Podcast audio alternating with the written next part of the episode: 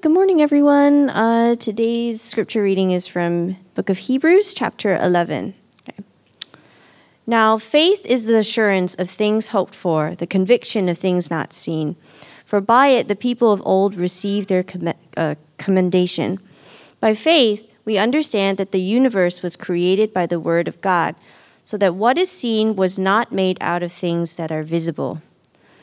By faith, Abel offered to God a more acceptable sacrifice than Cain, through which he was commended as righteous, God commending him by accepting his gifts.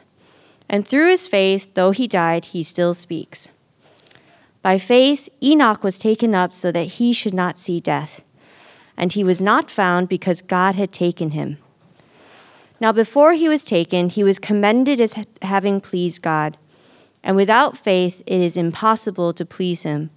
For whoever would draw near to God must believe that he exists and that he rewards those who seek him. By faith, Noah, being warned by God concerning events as yet unseen, in reverent fear constructed an ark for the saving of his household. By this he condemned the world and became an heir of the righteousness that comes by faith. Verse 8. By faith, Abraham obeyed when he was called to go out to a place that he was to receive as an inheritance. And he went out not knowing where he was going. By faith, he went to live in the land of promise, as in a foreign land, living in tents with Isaac and Jacob, heirs with him of the same promise. For he was looking forward to the city that has foundations, whose designer and builder is God. By faith, Sarah herself received power to conceive, even when she was past the age, since she considered him faithful who had promised. Therefore, from one man, and him as good as dead, were born descendants as many as the stars of heaven, and as many as the innumerable grains of sand by the seashore. Uh, verse 13. These all died in faith, not having received the things promised, but having seen them and greeted them from afar, and having acknowledged that they were strangers and exiles on the earth. For people who speak thus make it clear that they are seeking a homeland. As they had been thinking of that land from which they had gone out, they would have had opportunity to return. But as it is, they desire a better country, that is, a heavenly one.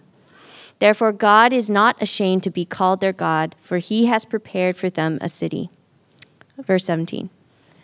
By faith, Abraham, when he was tested, offered up Isaac, and he who had received the promises was in the act of offering up his only son, of whom it was said, Through Isaac shall your offspring be named. He considered that God was able even to raise him from the dead, from which, figuratively speaking, he did receive him back. By faith, Isaac invoked future blessings on Jacob and Esau. By faith, Jacob, when dying, blessed each of the sons of Joseph, bowing in worship over the head of his staff. By faith, Joseph, at the end of his life, made mention of the exodus of the Israelites and gave directions concerning his bones. Verse 23.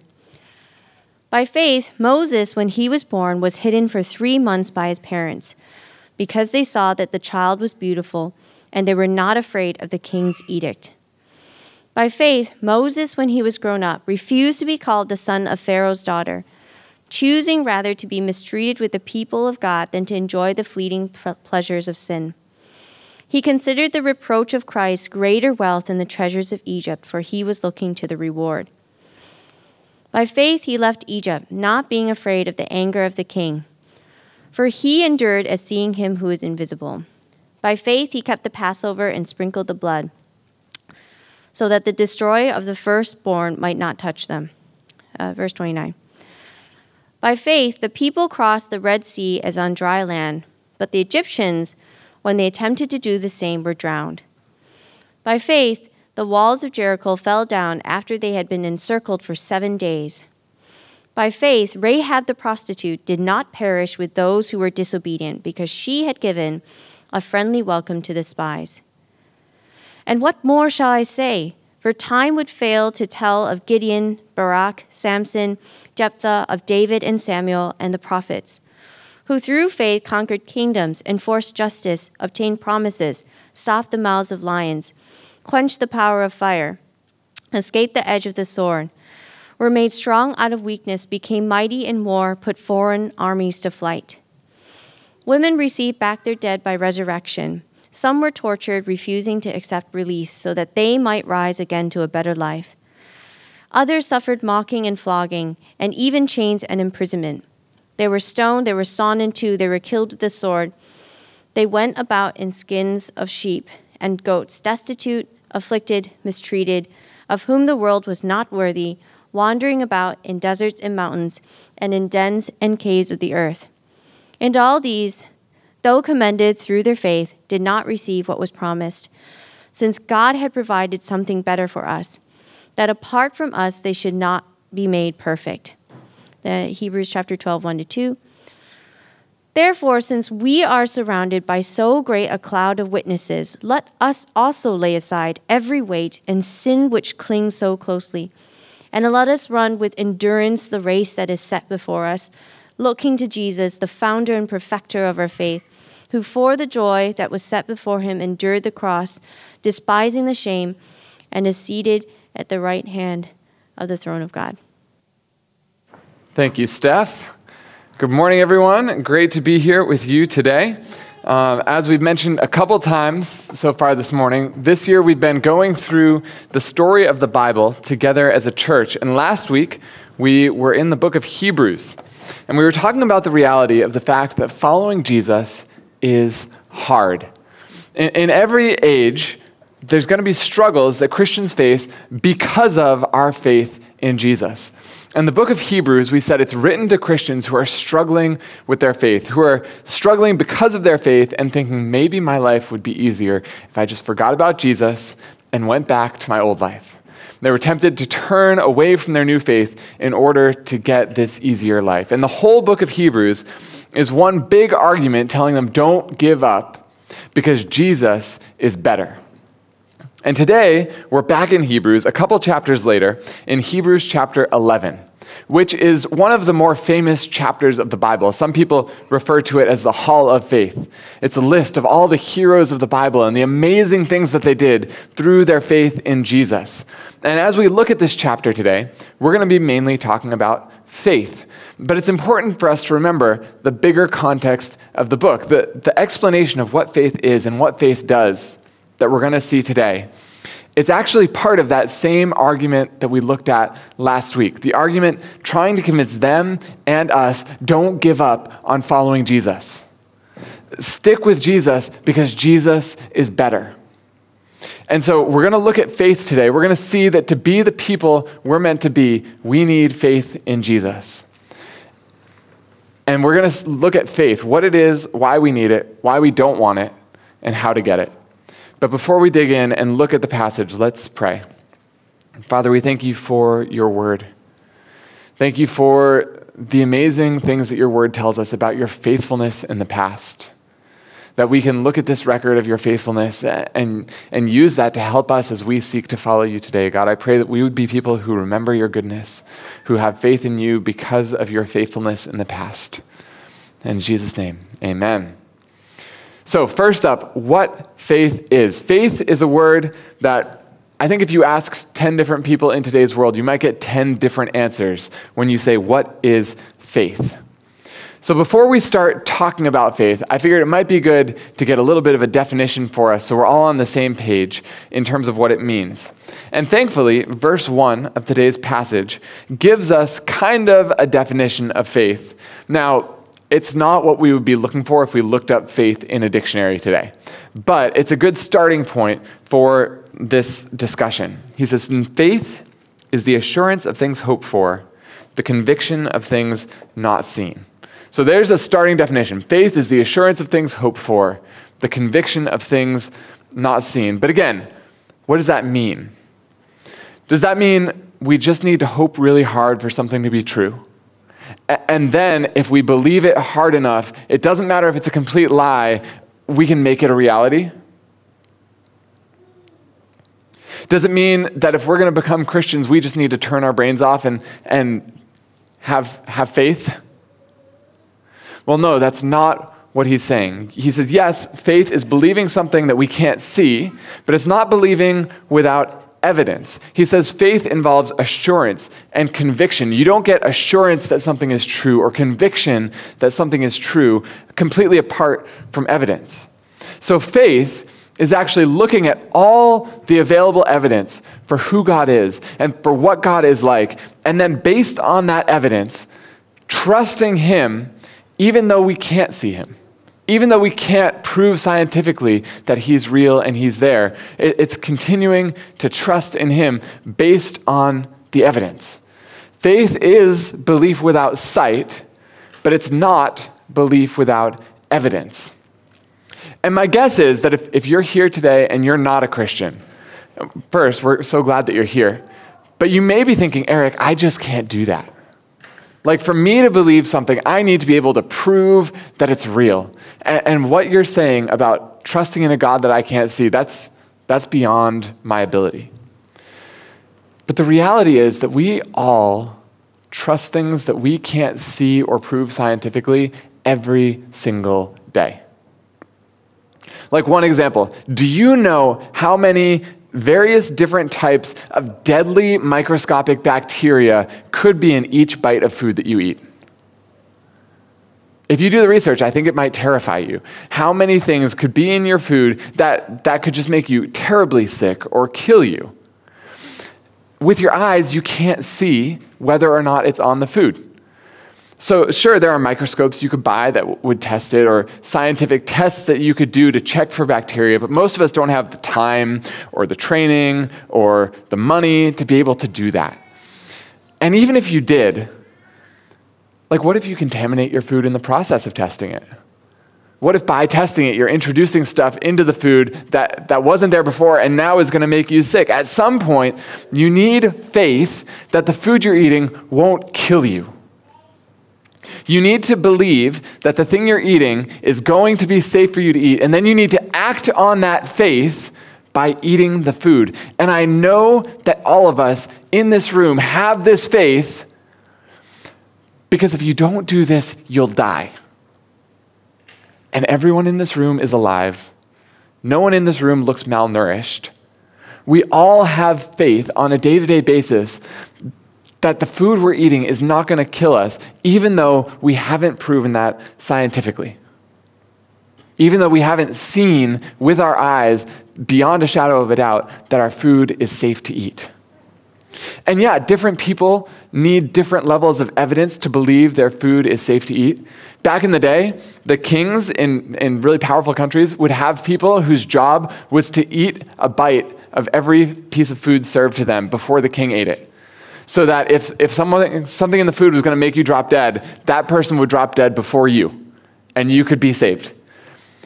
Again, I, I think most of us don't actually need that level of evidence to believe that our food is safe to eat. For most of us, we trust that our food is safe to eat because the government has done tests on batches of food as it comes across the border, and we trust their testing. That's really what it comes down to for most of us. We trust that the food that's for sale in our grocery stores is safe to eat because someone has told us this food is safe to eat. That's how most of us operate on a day to day basis when it comes to our food. Our faith that our food is safe is built on confidence that the person doing their job for the government is doing their job right and being honest with us about the results. That's quite a high level of faith. We're placing our lives in their hands on a day to day basis. All of us do this every day. All of us are able to trust something that we can't see or can't prove scientifically. And why do we trust that person? Why do we trust that their word is true? Well, it's because they have a proven track record of food safety in Hong Kong right? Like if, if Hong Kong was constantly having cases where people were catching deadly viruses or bacteria because they ate tainted meat that the government approved of, no one would trust the government's food inspection. But because that doesn't happen, we trust the government to only allow safe food on our grocery store shelves, which is actually a good picture of biblical faith. Biblical faith is trusting God's word to be true, even when, when we can't see Him, but like with food, we can look back over his proven track record in the past. we can see that he is reliable. He is trustworthy. He does come true for the, come through for the people who trust him. And then we can use that as our evidence to determine whether we can trust him moving forward. It requires us to trust something that we can't see, but not something without evidence. And that's what's happening in Hebrews 11. The author is giving us God's track record. He is telling us everything God has done for all these people throughout the years and how he has been faithful to one after another after another, so that you and I can believe that a life of faith in Jesus is possible. So that you and I can believe that a, faith, a life of faith in Jesus is desirable in our lives today.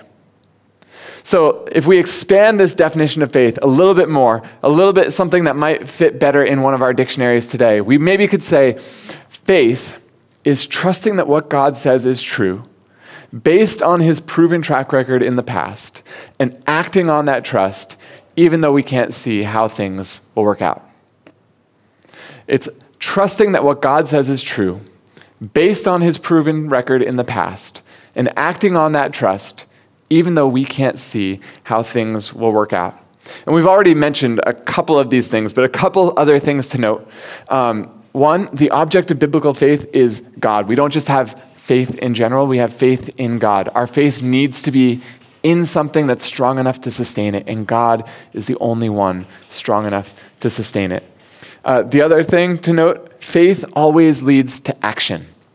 One of my friends likes to use the illustration like, if I told everyone right now that there was a bomb in the back of this room, how could you tell whether people had faith in my word? Everyone who believed me would be leaving the room immediately and trying to drag their friends with them, right? If you actually believe that what I'm saying is true, it's going to lead to action. It's not that the action makes you believe, but, but the action is evidence of the fact that you already do believe. Which means that if we walk around saying, I'm a Christian, I trust in Jesus, and then we never live differently because of that faith, it shows that we don't have true faith. It's not that our actions earn faith, it's just that faith cannot exist unless it leads to action. And then finally, the other thing I want us to note in this def- definition faith acts even when it can't see the future. Faith acts even when it can't see the future, which we'll look at a little bit more in a little bit.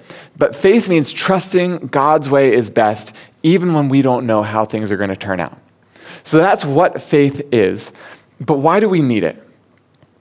And probably the biggest reason that we need faith is spelled out for us in verse 6 of today's passage. It says, Without faith, it is impossible to please Him, that's God. And whoever would draw near to God must believe that he exists and that he rewards those who seek him. The author of Hebrews is telling us without faith, specifically without faith in Jesus, we cannot please God. Now, just to give us some context of how significant that is, the reality is each of us live our lives trying to meet someone's standards so that we can please that person every single day, each of us lives our lives trying to meet someone's standards so that we can please that person. It may be our boss, it may be our parents, it may be ourselves, it may be our spouse or someone that we hope might be our future spouse. You know, it might be our classmates or our coworkers, someone else. Whoever it is, all of us have some individual or some group of people that we think if I can just get this person to be happy with me, then life will be okay. If I can just make this person smile because of me, then life will be okay. And who that person or group is may change over time, but the reality that we're living trying to please someone is always at work in our lives. And whoever's standard we treat as ultimate. Whoever it is that we just we need their smile of approval more than anything else in life that person or group is going to function as God in our lives. Whoever's smile is most important to us, that person is going to function as God in our lives. Their standard of right and wrong is going to become our standard of right and wrong. Their definition of success is going to become our definition of success. Their idea of how to best prioritize our time is going to become our criteria for how to best prioritize our time. But if there's a God, and the whole assumption of the Bible is that there is, then building our lives around anyone else's standard of approval will not be enough for us. It's going to trap us. It's going to leave us as slaves. It's going to cause us to actually miss out on what's most important in life. And I realize that's really conceptual. Let's, let's talk about one specific example of how this might play out in today's world to, to make it a little more concrete. So, a lot of people in today's world want more than anything else to have a huge social media following. You met someone who wants lots of followers on social media? And it could be for a variety of reasons. It could be that you're starting a business or trying to build a brand and, and you want more exposure so more people will come buy from you. It may be that all the celebrities you look up to have great social media following and you want to be like them. It, it may just be that you feel good when someone interacts with your post in an affirming way. And you figure the more followers you have, the more affirmation I'm going to get from my followers. And I'm not saying it's bad to want a big following on social media. What I'm saying is, if having that large following and the approval of your followers is your number one criteria for determining whether you're successful in life or for determining whether you're a worthwhile human being, even if you just feel that for a moment, it's going to make you a slave to your followers and their desires. If your followers' smile is more important to you than anyone else's in life, you're going to become their slave. You have to figure out what they want. You have to constantly give them more of that so they keep following you and they keep liking your posts. You're not free to truly be yourself.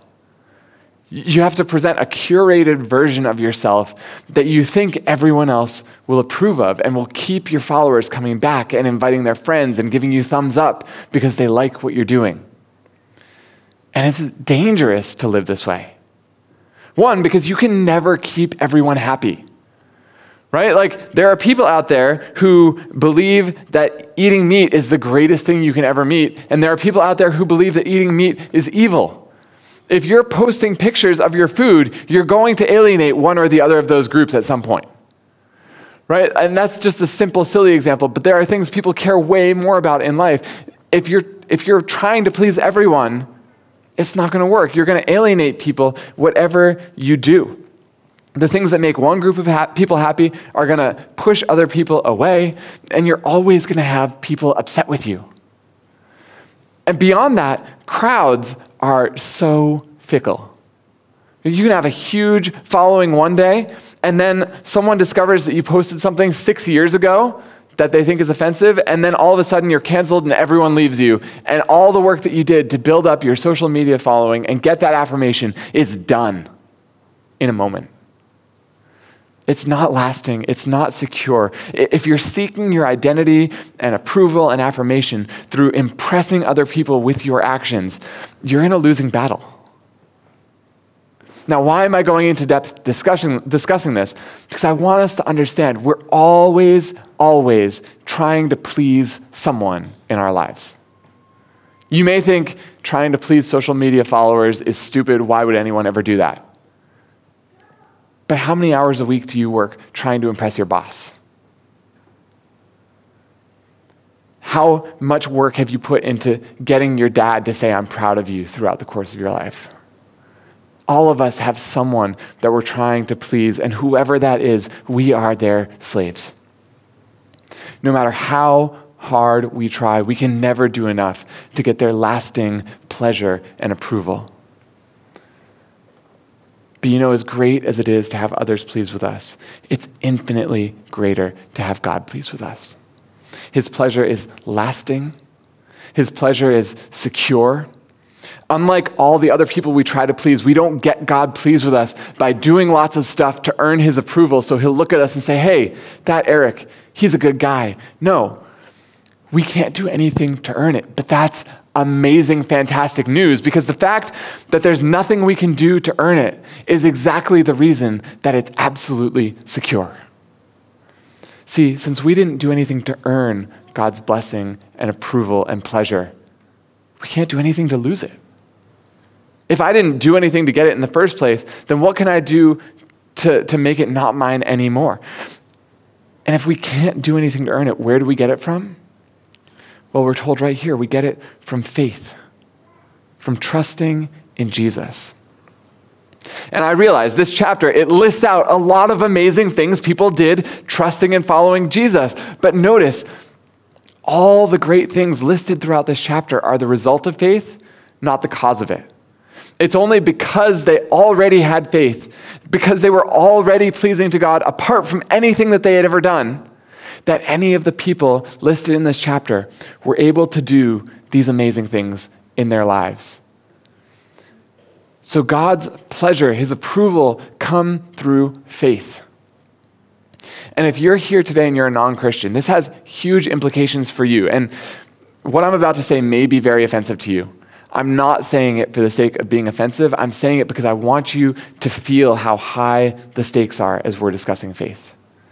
And here's what it is if, if faith is the only way to please God, then if you are not a Christian, you cannot please God. There's no amount of work or effort or accomplishment that you can do to get God to approve of you. As long as you're relying on your own effort, all you can earn is God's anger. That's what the author is saying when he says, without faith, it's impossible to please him. The only way to get a smile from God in your life is to become a Christian and trust in Jesus. And God's inviting you to do that today if you haven't done that before. Faith is vitally important for us to become the people that God wants us to be people who please him. So, faith, it's so important because without it, we cannot please God. We cannot get God's smile. But I think if you look at the day to day lives of people in the world, including many Christians, it, it, appears that many people actually don't want the kind of faith being described in this passage. And it might be helpful for us to explore why not before we look at how to get this faith. Because if we don't want it in the first place, it's not going to matter how to get it. But when we diagnose why we don't want it, hopefully that can help us to overcome some of our obstacles. So let's look at why we don't want it. And I think there are several reasons we don't want it. We don't have time to get into all of them. Let's look at two of them that I think are prominent in this passage. And the first is that when we live by faith, we can't control the results. Like if you read through this chapter, you're going to see a lot of incredible things that people did because of their faith in Jesus or faith in God during Bible times. Like Abraham and Sarah had a baby when they were as good as dead. Moses led the Israelites out of Egypt and through the Red Sea. The Israelites conquered the city of Jericho by walking in circles around its wall. Like this was their battle plan.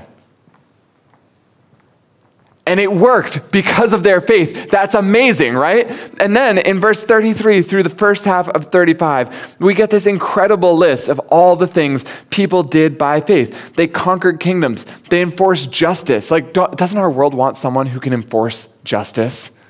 They did it through faith. They obtained promises. They stopped the mouths of lions. Stopped the mouths of lions by faith. That's incredible, right? They quenched the power of fire they escaped the edge of the sword. They were made strong out of weakness. They became mighty in war. They put foreign armies to flight. Women received back their dead by resurrection. That's great, right? That's incredible, isn't it? Doesn't everyone want to be able to do these types of things through our faith? And my guess is that if this chapter stopped right there, right after that first half of verse 35, and our day to day experience matched that description, oh man how enthusiastic would we all be about living out that faith on a day to day basis? Because up to the middle of verse 35, this passage, it's upbeat, it's exciting, it's encouraging. If that was our day to day practical experience of faith, like think how full this auditorium would be right now. And we couldn't all fit in one service. We'd have like multiple services full of people in here because we'd all be so excited about living with this type of faith because we all want those things in our lives. But you know what none of us want in our lives? Torture. Anyone want torture? No, I didn't think so. None of us want mocking and beating. None of us want chains or imprisonment. None of us want destitution or affliction. None of us want to be mistreated. None of us want to be put to death. That's what none of us want. Hey, can you go back to mommy? Yeah, let's go back to mommy. And starting halfway through verse 35, that list that I just described of all the things that none of us want, we see that all of those are also possible results when we live by faith. Like, think about this. If we went and stood outside of Citygate Mall and we handed out flyers inspired by like the second half of verse 35 and the following verses, and we said, Come follow Jesus, come be part of the Bridge Church, this is what you are signing up for torture, mocking, imprisonment, affliction, and death. How many people do you think would come? I mean, if anyone did come, they'd probably be the type of person who made everyone around them super uncomfortable. Right? Like, hey, I'm new. What, what, what made, and just ask them, like, what made you want to come visit us? Like, oh, I heard torture would be in my future if I came here. We'd be like, get away from me, right? Like, that's weird. No one wants that. It makes us uncomfortable to be around someone who would be interested in that. How many of us would have come to church if that was our invitation? Come, torture, mocking, affliction, death. Want to be part of us? No one would be here if that was how we had first heard about Jesus, right? And here's the thing when we live by faith, it's possible that instead of these incredible, amazing miracles, that's the result. We're completely out of control. And because of that lack of control, I think if we're honest, a lot of us don't really know what to do with faith. Like, we want God pleased with us. We want all the, the benefits, the power, the success, everything up to that first sentence of verse 35. We want it. But we're terrified to death of all those other possible outcomes. Like the reason this chapter lists these things is because their faith sustained them through it. But like none of us ever want to be in a position where we need the kind of faith that will sustain us through torture. Right? We'd rather just have the faith that shuts the mouths of lions and then not have to worry about sustaining us through torture, right? Like, doesn't that sound like a better way to go through life? We don't want to put ourselves in the position where one of those difficult, painful, uncomfortable outcomes is even possible. And so rather than have the type of faith that completely relies on God and completely trusts Him with the results, we actually try to limit our exposure to potential difficulty. We want to use God for the benefits, but we never want to be in a place where we, we absolutely need Him to come through for us or else we're in trouble. We don't want faith. Faith terrifies us because when we live by faith, we're out of control. So that's one reason we don't want faith. Another reason that we don't want faith is that living by faith doesn't make sense to the way we see the world. Living by faith often doesn't make sense to the way we see the world. L- living by faith means taking God at his wor- word, even when everything in our understanding of the world screams there's no way that God could ever tell us to do that. Like, what do you think was going through Abraham's head as he walked up the mountain to sacrifice Isaac? Like he's celebrated for his faith in doing that in this chapter. What do you think was going through his head in that moment? You know, he didn't have the Bible yet, but he had probably heard that God's not a fan of murder. Yeah, child sacrifice happened in different religions in his day, but this probably just seems so out of line with God's character to him, right? But he had heard God's voice telling him, Go, take your son up the mountain and sacrifice him there to me. How do you make sense of that? And again, just a note we have the Bible today. It says that God hates child sacrifice. If you think that you hear God telling you to sacrifice your child, you didn't. But there are a lot of things God tells us to do today in the Bible, or tells us through the Bible to do them, that feel just as insane in today's world as God's command to Abraham would have felt back then. Lots of things in the Bible feel as insane in today's world as God's command for Abraham to sacrifice Isaac would have felt back then. Like our world, divorce is everywhere. Did you know that in the Bible there's only two criteria for divorce to be permissible? Like two. One is if your spouse is unfaithful to you and commits adultery. One is if they abandon you, specifically because you're a Christian and they can't stand being married to a Christian. I think you could make a strong case that if there's like physical abuse and it's physically dangerous for you to be in the house, that's a type of emotional abandonment, and that would be covered in that umbrella too. But think about all the common excuses for divorce that people in today's world use that are not covered by this criteria. Like, according to the Bible, I'm in a loveless marriage is not a valid excuse for divorce. According to the Bible, we have financial issues, and I'd have a more stable and secure financial future if I just got out of this marriage, is not a valid excuse for divorce. According to the Bible, all we ever do anymore is fight one another, is not a valid excuse for divorce. Like, doesn't God telling us to stay in a loveless marriage and keep loving our spouse who doesn't love us back sound about as insane in today's world as him telling Abraham to sacrifice his son would have sounded 4,000 years ago?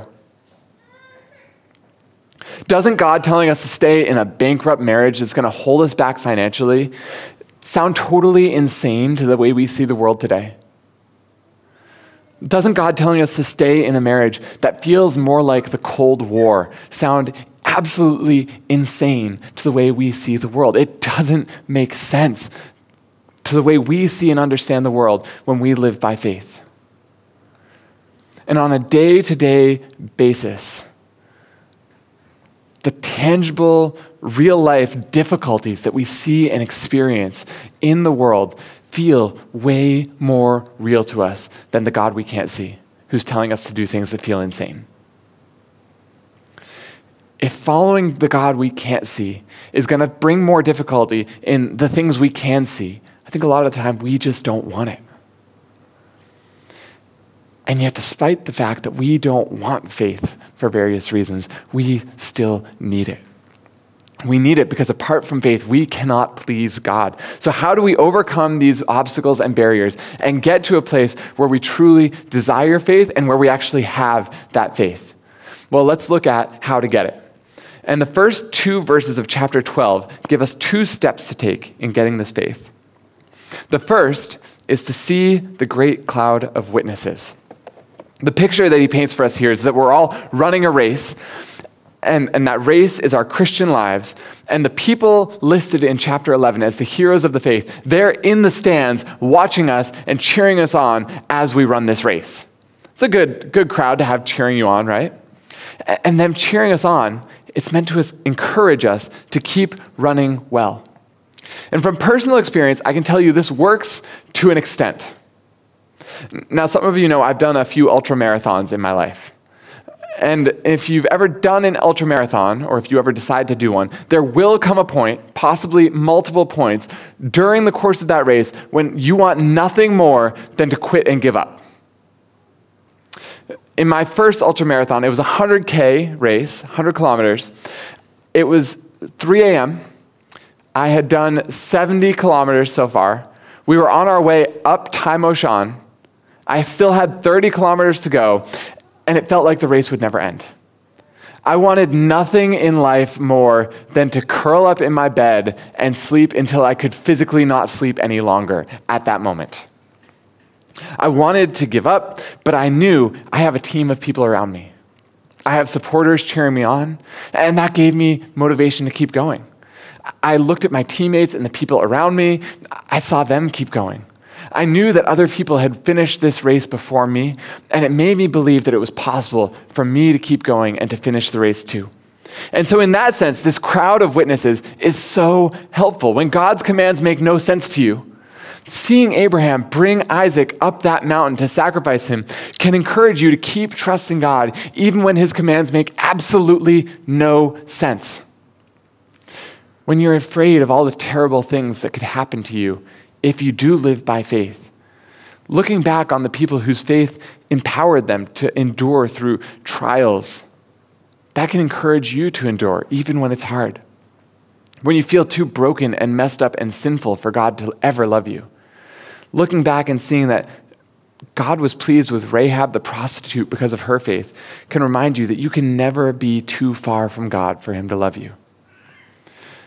But I think if we're honest, this crowd of witnesses, it's only so helpful because at a certain point, they also become intimidating to us.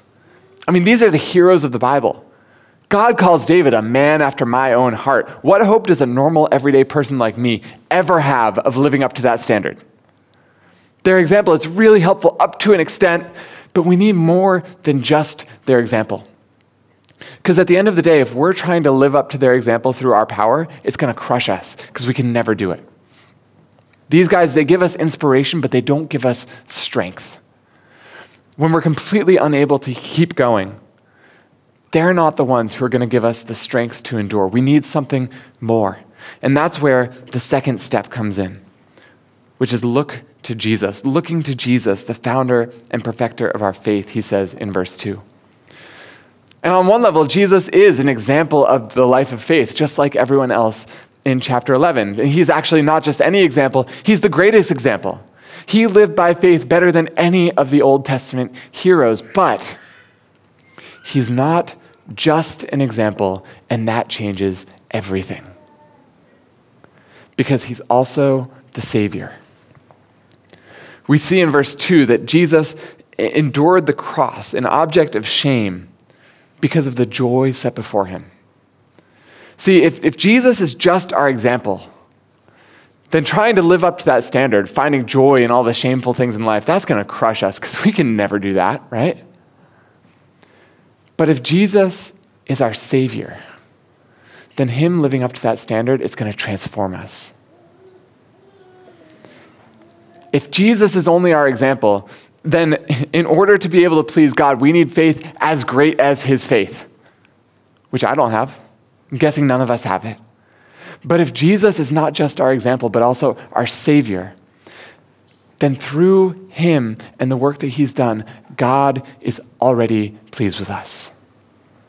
Which means God will work through whatever faith is in us, no matter how feeble or faltering it may be.